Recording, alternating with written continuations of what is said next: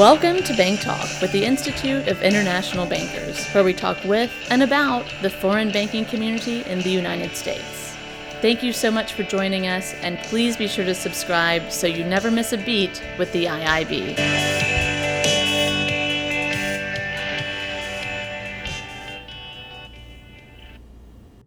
And welcome back to Bank Talk with the Institute of International Bankers. Uh, we are here today to discuss governance, risk, and compliance affecting foreign banking organizations in the United States. My name is Megan Malloy. Um, I am the Director of Strategic Communications at the IIB, and today I am very excited to welcome to our podcast Alexandra Smith and Eric Young. Alex is Deputy Chief of the Criminal Division at the United States Attorney's Office for the Eastern District of New York Previously, she served as the chief of the Eastern District's Business and Securities Fraud Section. Alex has an impressive background investigating and successfully prosecuting a wide variety of criminal matters against both individuals and entities. And Eric is Senior Managing Director of Guidepost Solutions LLC, probably familiar to many of our IIB members here. Um, Guidepost is an established monitoring, consulting, and investigative firm with operations across the globe um, and known to many FBOs. Uh, previously, Eric was a chief compliance officer for almost 40 years with JP Morgan Chase, four international banks, including UBS and most recently BNP Paribas. I am very excited that Alex and Eric have agreed to join our podcast to talk about the DOJ's, DOJ's expectations of corporate compliance today and to hear a longtime chief compliance officer provide his perspectives on everything. Alex, Eric, welcome to our show. Um, I'd just love for, for both of you to tell our audience a little more about your journey to the Department of Justice. Alex, obviously, and Eric, as a former chief compliance officer, now at a multi-client firm, uh, working with a number of financial institutions. How, how'd y'all get here? Sure. So thank you so much for having me, Megan. And before I speak, I always give my standard government disclaimer um, that everything I say today uh, represents my views and not the views of my office or the Department of Justice in general. Um, so, with that said, I have been at the U.S. Attorney's Office for the Eastern District of New York for a little more than 10 years now.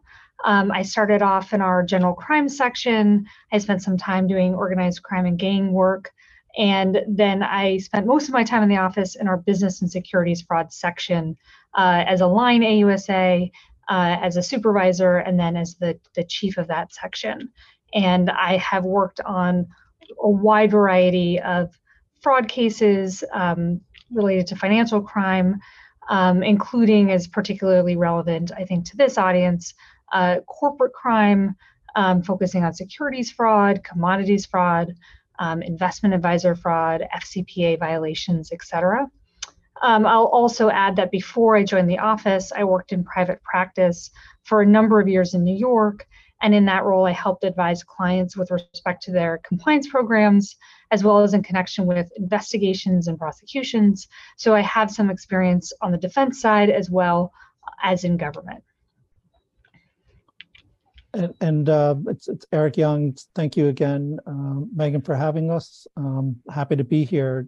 So I'm here after, as you said, many years as a chief compliance officer most of which have been with foreign banks. Um, I teach ethics and compliance at Fordham School of Law as well, and wrote a book about compliance best practices, particularly from the perspective of a CCO. So, what brought me to Guidepost, and I joined in January, essentially is to give back, uh, share my experiences of what works well for, in this case, a foreign banking organization uh, before issues arise before prosecution occurs and hopefully before remediation and, and a monitoring uh, is required. Uh, my last point is I, I joined um, one institution after they were heavily sanctioned and subject to a monitorship. And uh, it was a fantastic experience as the receiving end, uh, believe it or not, of a monitor to the extent that I saw what worked well and what enabled the organization to ultimately resolve the issues and ultimately succeed. Um, but it was a lot of work, uh, and that's part of what I'd like to share. Well, thank you both. It is fantastic to have y'all here. I think, especially with the continuous buzz across the globe, really, about the very visible and I would say quite vigorous steps that the Department of Justice is taking to prosecute companies, including financial institutions um, and individuals, as, as y'all referenced, uh, for their specific criminal violations and misconduct. Um, obviously, as you both know, Deputy Attorney General Lisa Monaco's and Assistant Attorney General Ken Polite's public speeches, most recently uh, at the Compliance Week uh, annual conference in DC last May, they both made very clear that DOJ plans to scrutinize one, the role, stature, and authority of the chief compliance officer, two, whether corporate culture evidenced by the company's board of directors, CEO, and C suite is the right one, three, whether a company's corporate compliance program is, quote, working in practice continuously, and four, that complying effectively today and going forward is a matter of national security, also in quotes.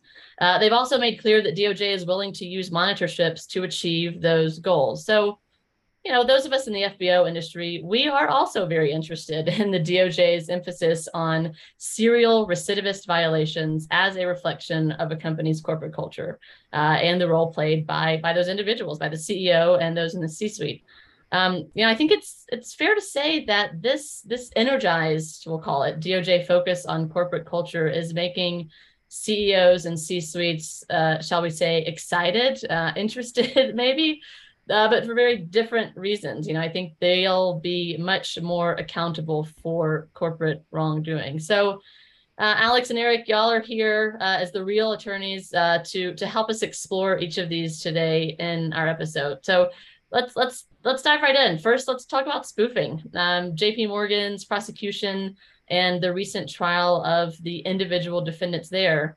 Um, first, I'll, I'll turn to Alex. You know, what makes this case unique, and what is it about the case that's concerning about recidivist behavior of banks and other financial institutions? And then, and after you answer that, Eric, I want to turn to you. And you know, you've had so much experience as a chief compliance officer. What do you think, and in your tenure um, in in so many banks, what are the root causes of recidivist behavior and violations of, of very well established firms, whether they're US based or FBOs. So we know that all the FBOs are perfect little angels. Just kidding. Alex, over to you. Yeah, so to start out, it's it's interesting. I want to just flag the recidivism point for a minute because I think this is something we're going to come back to. One of the major um, sort of shifts in focus that Deputy Attorney General Lisa Monaco mentioned in her speech in October of 2021, where she sort of laid out the current department's view on a number of issues related to corporate crime, was this recidivism point. And one thing that she said was that the department was going to start looking sort of at corporate criminal histories more broadly, more in the way in which that we look at individual uh, criminal histories. So when an individual is charged, um, and if they're convicted, then at sentencing, the judge looks at all of their sort of past criminal conduct, whether or not it's similar to the charge. So if I am a defendant who's committed bank fraud, but in the past, um, I also committed a completely separate crime, say drug trafficking, the judge at sentencing would take both of those into account. Um, and the DAG basically said that this principle would be applied to corporations as well. Traditionally, when we looked at corporate resolutions and we are talking about recidivism, we were looking at the same conduct. So if I am a corporation who commits an FCPA violation, then for the res- purposes of being a recidivist, the department would look at whether or not the company had prior FCPA uh, violations. Now, uh, the department has been instructed to look more broadly, not just at violations in the same sort of type of crime area, but more generally. And so I just want to sort of put a pin in that for everybody to think about as we talk through the spoofing cases um, and some of these other prosecutions, because going forward, whether or not a company like JP Morgan or Deutsche Bank, which are the two companies we're going to talk about in the spoofing context, in the future committed another type of crime that wasn't specifically spoofing,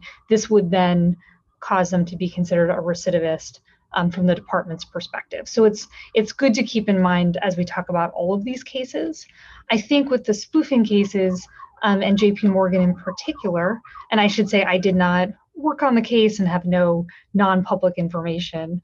Um, but I think it's interesting at the the sort of time period that it covered.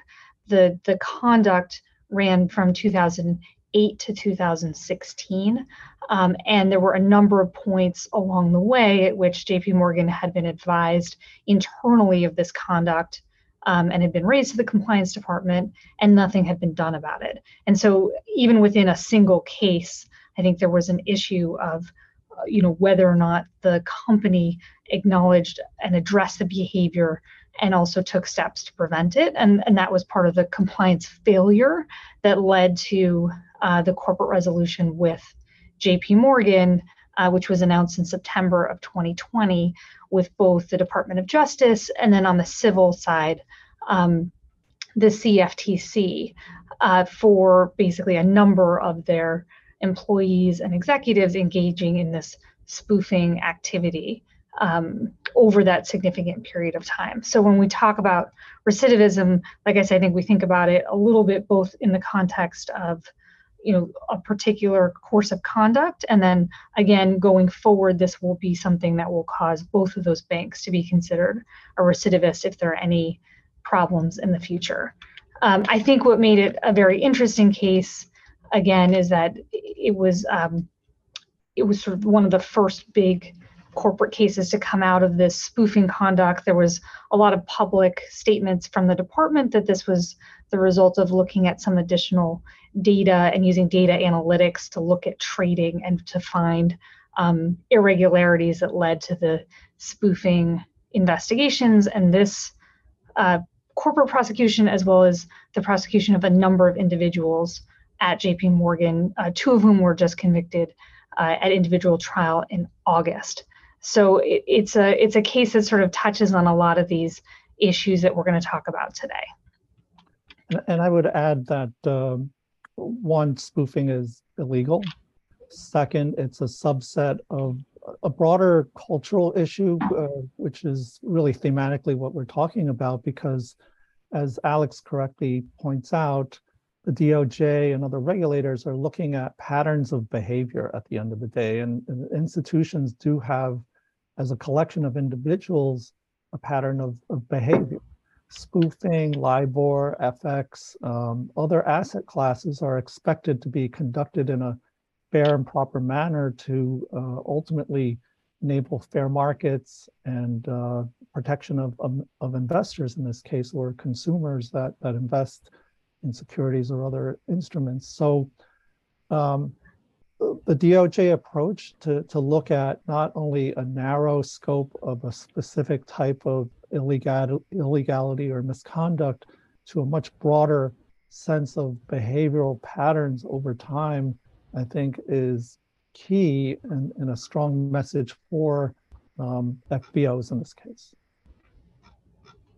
Thanks, Eric, and thanks, Alex. And just for a point of personal privilege, I once had the word recidivist in a spelling bee in fifth grade. uh, I missed it, and I have not heard it as much since then. So thank you both for that uh, little bit of PTSD in the Mississippi State spelling bee. Um, let just continue, turn over to a to a different case here. Uh, Goldman Sachs and Roger Ng. Um, I, Alex, kick this one over to you, uh, but Eric, I'd invite you to chip in uh, with your thoughts as a chief compliance officer. So, what's the significance of compliance in the context of the 1MDB case, uh, the guilty plea of Goldman Asia banker Tim Leissner, um, and most recently the April 2022 conviction of uh, Roger Ng, obviously Goldman's Malaysia banker. Um, and then, secondly, why is it so noteworthy, noteworthy from a corporate and individual criminal liability perspective, uh, triggered by the FCPA?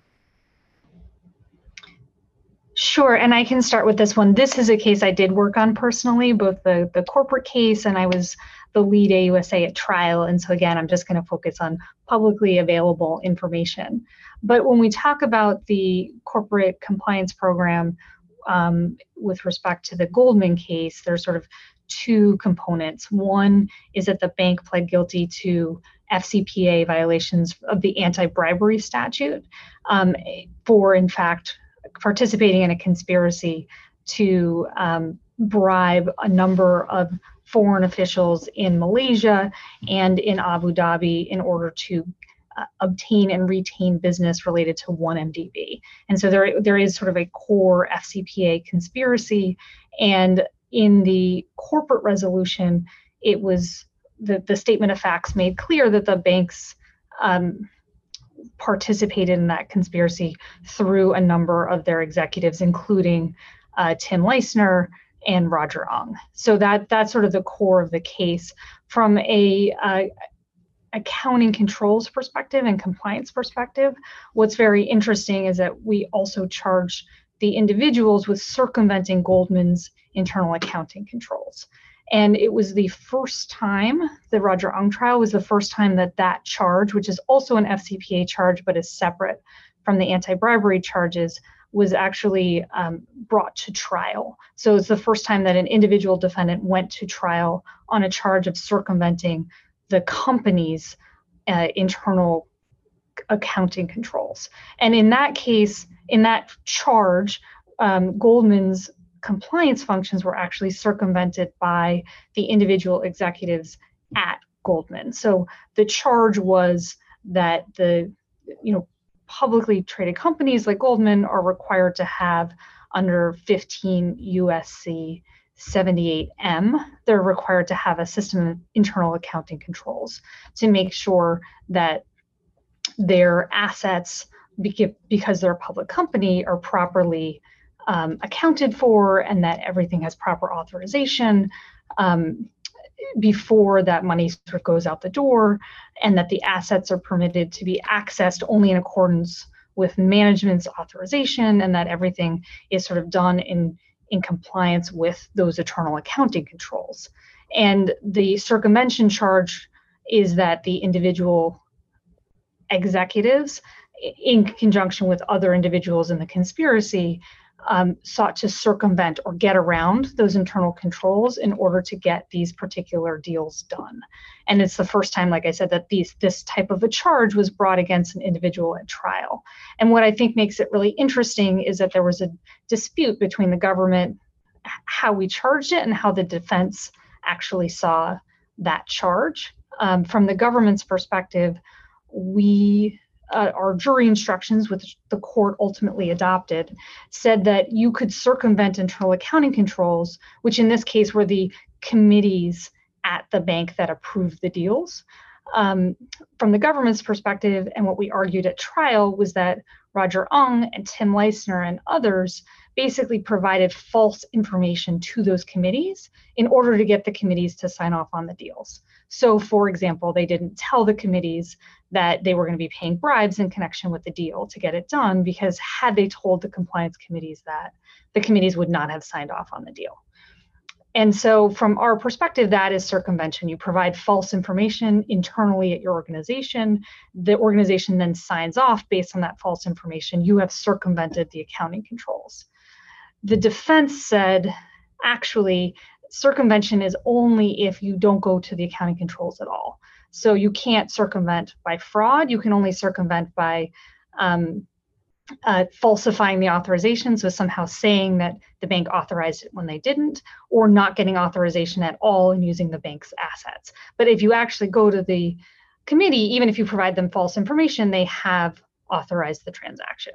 And so that was sort of the big dispute at trial the court ultimately agreed with us, and the jury found, as a matter of fact, that they had obtained that committee authorization by fraud. But I think it's going to be a really interesting issue on appeal because I have no doubt that as the first time uh, this has been discussed, it will be appealed and the Second Circuit will look at it. And I think it raises interesting questions for what does it mean for a company's authorization process to work?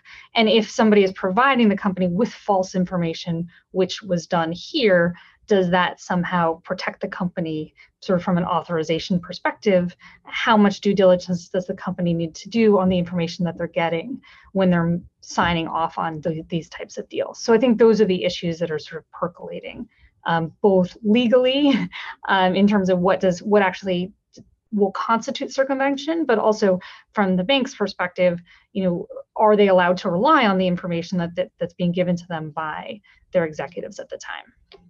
And, and I would um, have about four or five points relevant uh, to the audience around extraterritoriality. That's that's one. FCPA has always been extraterritorial, but what's noteworthy about the Goldman case, um, as uh, Alex was very much instrumental in doing, was the real close coordination amongst the foreign home reg regulators or foreign regulators uh, globally. So the point for the audience, the FBOs, is the need for coordination internally for compliance, finance, management in the US to, to, coordinate very closely as to what's going on in the rest of the organization, whether home office or, or otherwise.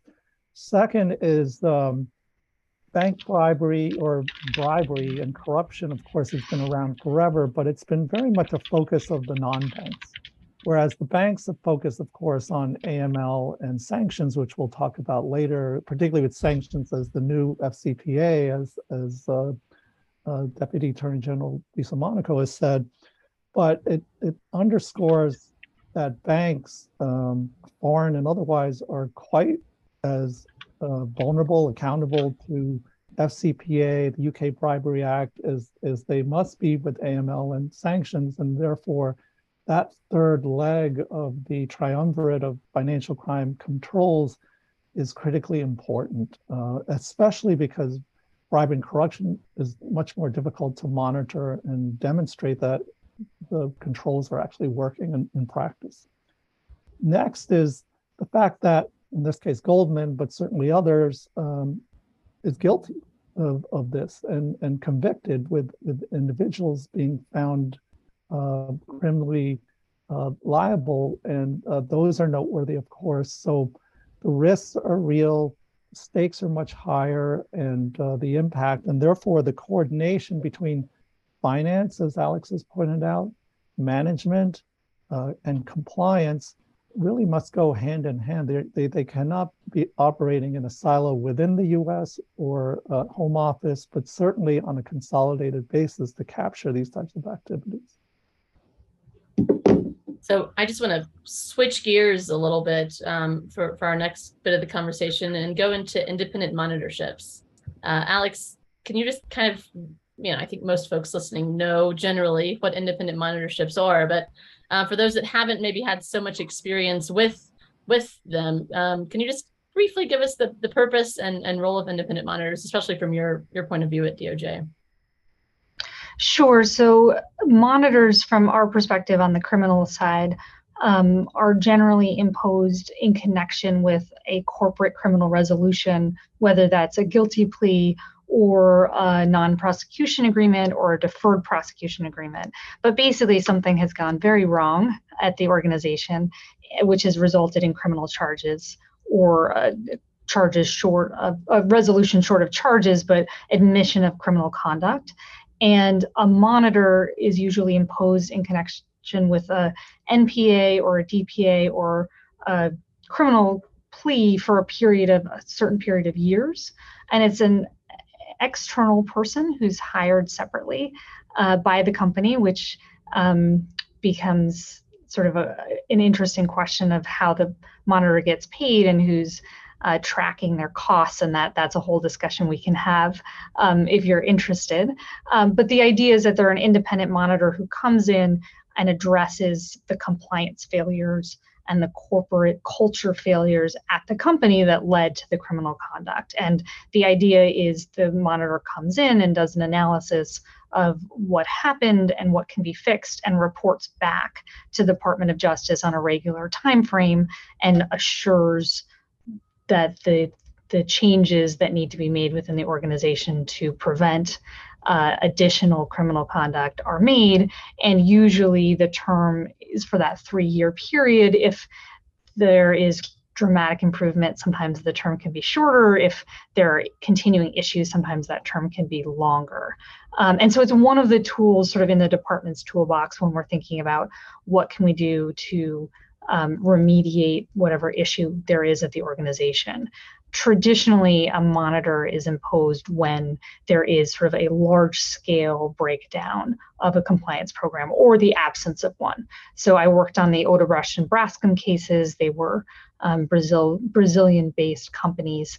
Um, that pled guilty to massive FCPA violations in 2016, and neither company really had a compliance structure. So that case was a good example of where the monitor came in and helped set one up. And then sometimes the monitor comes in and helps fix whatever is wrong with the compliance structure. It is a tool, like I said, that's always in the department's toolbox. It's also in the toolboxes of a lot of regulatory agencies. Um, so that's something that we take into account um, whether or not a regulatory agency like the SEC or the CFTC or even a foreign uh, regulatory agency is is thinking about a monitor in connection with the same conduct. Sometimes um, we sort of one one law enforcement agency will take the lead on imposing a monitor or receiving reports from one, um, but it's a way to sort of ensure compliance going forward. Traditionally, um, monitors uh, again, were sort of always available. In the, the last administration, there was a, a, bit of a policy statement that suggested that monitors were disfavored and only should be used in really extreme circumstances.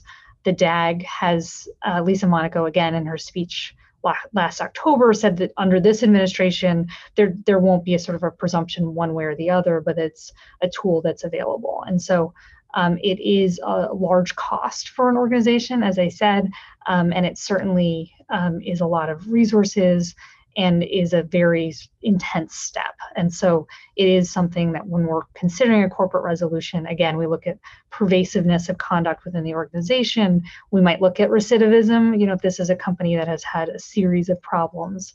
Um, and a number of other factors to determine whether a monitor should be a component of the resolution and having, as I mentioned before, been on the receiving end of uh, a monitorship, but um, also on the remediation and transformation side, I can say with experience that one monitorships, the, the experience of one can be quite cathartic for an organization um, to the extent that it's it is most likely global in nature, uh, enterprise wide, and um, can be incredibly difficult uh, on the one hand, uh, particularly if the organizational culture is to continue to be defensive and to fight back or be in a state of denial, as some organizations can be before, during, and after. But um, having said that, uh, in contrast, other organizations uh, that I'm aware of can actually have a, a very productive relationship with the independent monitor, however tough uh, to the extent that if it's quite organized by the monitor, and more importantly, quite organized in terms of delivery of documents, responsiveness, um, and attentiveness of the chief executive officer at both the global and the regional levels, that sends an incredibly strong message to the monitor, the DOJ, and the regulators that the organization culturally and otherwise gets it. And that makes the relationship not only productive, but ultimately healthy uh, with, with the right outcome. Uh, Guidepost, of course, is, is involved with many monitorships with non-banks and, and financial institutions. So I'm happy to say I can speak from experience as to what works and doesn't work. So just a, a quick follow-up for both of you from both sides of uh, monitorship these monitors are they meant to to verify department of justice's expectation that compliance programs work in practice as, as i mentioned earlier? Um, and then what makes one monitor better than another? Like how does doj decide which monitor uh, is going to actually oversee a particular uh, remediation yeah, so I can take the I'll take both of those, but I'll take the second one first. There is a there are a series of memos um, that the department has promulgated over the years that set forth the process by which DOJ chooses monitors. Um, generally, both the company and the government can propose candidates. I think generally the company proposes a number of candidates. And in my personal experience, when there is a monitorship, um, a large a lot of large law firms and other um, entities that often serve as monitors sort of get wind of it and and apply, put themselves forward. So normally there's a whole slate of candidates that are interviewed by both uh, the company and by the Department of Justice, and then um, there's a whole process for which we can choose one and the company can object. And sort of it's a whole back and forth between the company and doj um, and then there's some approvals at very high levels before a monitor can be signed off on to make sure there are no conflicts of interest both with respect to the company but also with respect to the department in choosing the monitor. So it really is supposed to be an independent um, sort of neutral party that has experience in the area. So, depending on the industry, the monitor may look different. A lot of times, when you're talking about financial institutions, a monitor is a big law firm um, that has experience, you know, either as internal counsel at a, at a bank or uh, as with banks as clients and sort of are very familiar with the industry. Sometimes they're ex-regulators um, who then sort of go into the monitor practice. So there's a, I think, a very good uh, policies in place for actually selecting the monitor. In in cases that I've worked on, sometimes we've also had a, um, a U.S. based monitor. We've also had a foreign um, monitor uh, component um, so that there's uh, somebody on the ground if the company is not based in the US who can deal with language issues and cultural issues um, more uh, effectively sometimes than a US based monitor. So, again, for Odebrecht and Braskem, we had excellent US based monitors for both, but we also had um, monitors. Uh, individuals in Brazil who helped those monitors to make sure that those issues were addressed. So that that's sort of standard practice. Um, for the question of you know what's the DOJ looking for and what is the monitor expected to do, again, it a little bit depends on what the underlying conduct was and what the issue is at the company. So in a case where there's no compliance program in place, it's really about getting one, putting one in place and thinking about what that looks like and what the reporting structure is. I think in the case of a company where there is a compliance structure, it's making sure that it's working effectively. And again, that it sort of depends on what the misconduct was. So if the misconduct dealt with third party vendors, you might look at what's the system for vetting third party vendors where does that information go how is any how are any issues reported up through the compliance structure and you know looking over the course of those three years, are there issues that arise? What are new processes that can be put in place to sort of address those issues? So it's very case specific. Um, and it, it really supposed to be in the best in the best circumstance a, a, dialogue an ongoing dialogue with the company the doj and the monitor to to see what the issues are and sort of work on improvements and i would add that um, ultimately what the firm being monitored looks for is not only resolution, but cost effect, effectiveness and, and efficiency. But at the same time, there needs to be a level of independence, of course, by the monitor. So the optimal monitor, let's call it, is one that isn't learning the rules for the first time and learning from the organization, particularly from a, a an operational perspective, what works, what doesn't work, because how can the monitor demonstrate that the firm's controls are actually being remediated unless they have the knowledge? Um, and that's where the practical experience of the monitor, not just from a, a legal and regulatory perspective, comes in, but the fact that they know how the processes and systems actually work and whether they're working well in practice. Yeah, thanks, guys. So I want to turn quickly to individual accountability before we go into uh, C-suite certifications and then closing out with uh, sanctions as the new FCPA for the episode. So, you know, we've we've mentioned individual accountability throughout throughout the episode already. Uh, we know DOJ is focused on individual accountability. You know, y'all want to know that the buck stops somewhere when looking at these compliance departments. Alex, can you just tell me a little bit about what DOJ is doing there and, and really just how y'all are thinking about um, individual accountability? So I think there's sort of two ways in which this comes up. One way is in connection with the underlying crime or issue um, that the DOJ is investigating. So um, the DOJ is always sort of focused both on individuals and corporations again, there's been a little bit of a shift um, depending on the administration on how much focus DOJ puts on companies when they're cooperating or providing information, um, how much information they need to provide about individuals involved in misconduct. There's a the 2015 the Yates memo um, under the Obama administration basically said that for companies to get full cooperation credit, they would need to provide all information about individuals who were involved in misconduct. Under the last administration, that was tweaked slightly, and it was all individuals who were substantially involved in misconduct.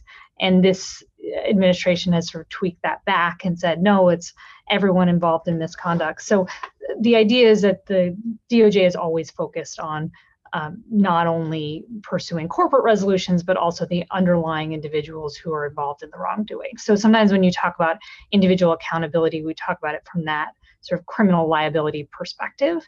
But I do think that there's also sort of a component of that that addresses individual accountability within the compliance program structure. And that is really about what you mentioned earlier the C suite certifications, and the idea being that an effective compliance program has a, a reporting structure that ultimately results in somebody in the C-suite being responsible for oversight of compliance program and that that issues really are raised up and that compliance has the resources that they need to be effective. And so within the compliance program structure, individual accountability is really about whether or not the buck, as you said, stops with somebody with authority to do something about an issue. And an effective compliance program is always going to be one where, you know, tone from the top and where somebody in the C-suite is, eh, you know, feels compliance is important and issues get raised up and and dealt with appropriately. And so sometimes there's a concern from the government side that the compliance structure sort of free floats within an organization and issues don't get addressed because they don't get raised up where they need to get raised up. Um, and, and so that's something else that DOJ is always focused on, both when looking at specific instances of misconduct and, and when evaluating uh, how effective a company's compliance program actually is and I I know we're going to talk more about certifications in a moment, but the the key stroke of genius, as I like to say, that the DOJ um, imposed is that it connects management with compliance. And if you add the board of directors, particularly in the foreign banking context, the larger ones which have intermediate holding companies with independent board directors, liability comes into play uh, of the directors uh, based on the actions of, of of local management as well as um, overseas activities that, which may impact the uh, the FBO in the U.S. Um, so uh, accountability, liability become even more uh, pronounced in terms of uh, ultimately what could become prosecution and, and certification, because um, ultimately it's about people and the actions of, of people and that's why uh, the certifications really sends a, a, a chilling you know, message, if you will, as to what could happen, but hopefully it's also a deterrent as to what shouldn't happen. So as you teed up so nicely for me, Eric, uh, let's let's do go into these CEO and CCO certifications. You know, there's a lot of talk, uh, I would say, about the Department of Justice's expectation that some CEOs and CCOs certify that their corporate compliance programs, at least for FCPA uh, and, and I think going forward for sanctions purposes, are effective. Um, so Alex, a couple of questions for you and Eric, you know, please continue um, chiming in as you have. First, what what is the purpose uh, and, and the goal of these certifications? You know, why why are they going to make a difference in enabling a compliance program to be quote unquote working in practice, as we've used so many times? Um, and are, are, they going to be for FCPA only, or is this going to be kind of an enterprise-wide um, situation? And then second, can you give me some examples of leading um, or best practices in which these certifications really have made a difference? Because you know, I mean, I'm thinking like Sarbanes-Oxley certifications have been around for years, uh, but you know, we're we still continue to see some financial accounting fraud. So how are these certifications uh, going to be different and actually pre preventing uh, that wrongdoing? So, in terms of whether they'll be used more broadly than uh, the FCPA space, it's hard to know. I know that it's not unusual within the department for the FCPA unit, which really does a lot of corporate uh, prosecutions, maybe more than any other unit. I'm I don't know the statistics, but they do do quite an, a fair number of them to be a little bit at the leading edge of um, how different aspects of corporate resolutions get rolled out. So they were one of the first to have uh, a corporate enforcement policy that gave a certain percentage off for cooperation.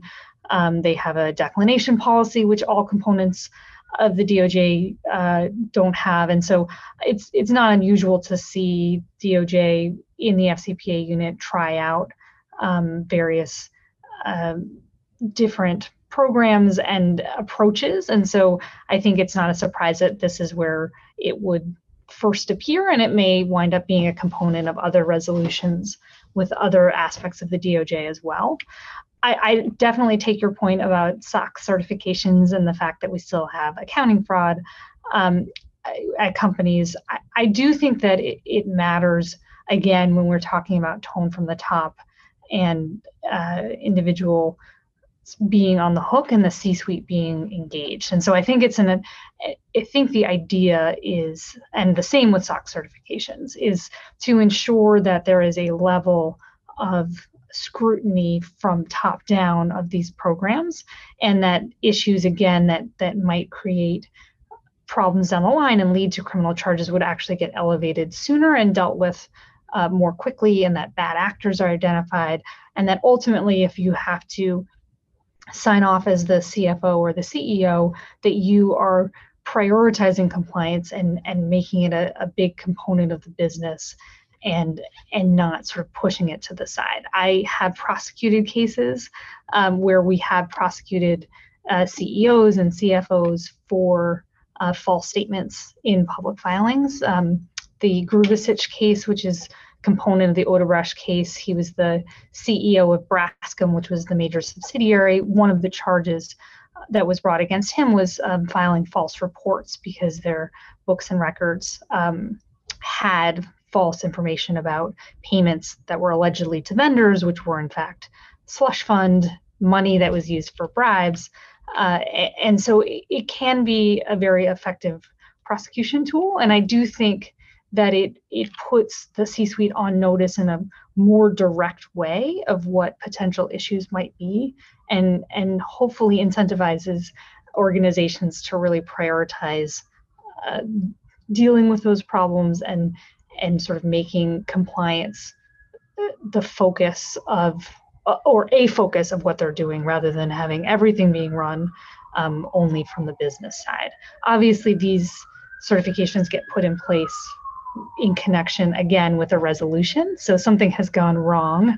And then what we're asking the company to do is, you know, going forward to certify during that time period that they have gone back and triple checked that there aren't any issues. And so it's a way to ensure that for an organization that has had an, had a problem historically that that they are working on it and they're not just working on it at lower levels of the organization but the working on it from the top down I don't disagree that there are challenges with um, with with SOX certifications, particularly in some ways, management relies on the external accounting firm almost as a crutch because they're independently certifying uh, that the controls are in place. Now, three other certification requirements where I believe are working more effectively, including and especially for foreign banks, are uh, the Volcker rule, in which the CEO uh, needs to certify. And so, having been there, done that with uh, Volcker, um, the CEO um, is very focused, laser focused on how does the process work, um, who's sub-certifying before I even think of uh, signing, um, and it creates a level of uh, focus across the organization. That's culture. Um, that's connecting the dots and also mapping out processes which might be either very overlapping, but I, I always say where there's overlap, there's probably gaps in controls. And so in that sense, uh, Volcker works, and I think time will tell as we're starting to see that uh, there's some um, enforcement actions around Volcker. I would say uh, DFS, uh, New York State DFS rules 500 and 504 around uh, cyber and AML and sanctions, which we'll get into hopefully in a moment around the new FCPA, also creates a lot of um, one certification requirements, but two around who does what, how, where, and uh, the DFS rules really is three-dimensional around um, not only the number of alerts and the types of rules, but the data governance and the integrity. And that means all controls across the organization really need to, one, know their uh, swim lanes and processes, most, most importantly, how they fit in terms of controls and sub-certifications, again, leading up to uh, CEO and compliance or other operational uh, certifications. So the DOJ requirements, I would say, um, look to those lessons learned, but also uh, really very pointed stick at the end of res the resolution of a DPA or, or prosecution, expect not only the certifications to be signed, but to demonstrate that these controls not only work in practice, but are sustained year over year over year on a continuous basis. Thanks, guys. So just to, to close us out with everyone's favorite topic, uh, sanctions. Um, you know, we're still watching Russia's war in Ukraine. Uh, we're still watching the international, really unprecedented rollout of economic sanctions. Um, you know, as they just continue to ramp up against Russia and its designated nationals. So, you know, this all this kind of in the background, DOJ has said, and I think verbatim, that sanctions is the new FCPA. Um, so, Eric, I'm going to start with you on this one. Can you just kind of explain what this means? Um, you know, what what does DOJ mean when they're saying that sanctions is the new FCPA, and how does this fit into the context of our larger discussion uh, regarding DOJ's evaluation of effective compliance programs? And Alex, please please feel free to to chip in here too. So yes, the DOJ is uh, very uh, visibly noted that sanctions is the new FCPA, and as we've discussed earlier, FCPA is is a, a high inherent and residual risk, uh, not only for non-banks but for for banks. Sanctions is uh, critical because it involves uh, geopolitics. It involves um, war and the flow of, of money. Um, and like the FCPA, it involves extraterritoriality and the need and cooperation of multiple countries. So foreign banks, whether they clear in dollars in the US or uh, work with the, the flow of money with their home office or their affiliates in other regions, need to be keenly aware of uh, the sanctions requirements, which one, continuously change, and two, involve multiple countries which are not identical to one another in terms of uh, the prohibitions.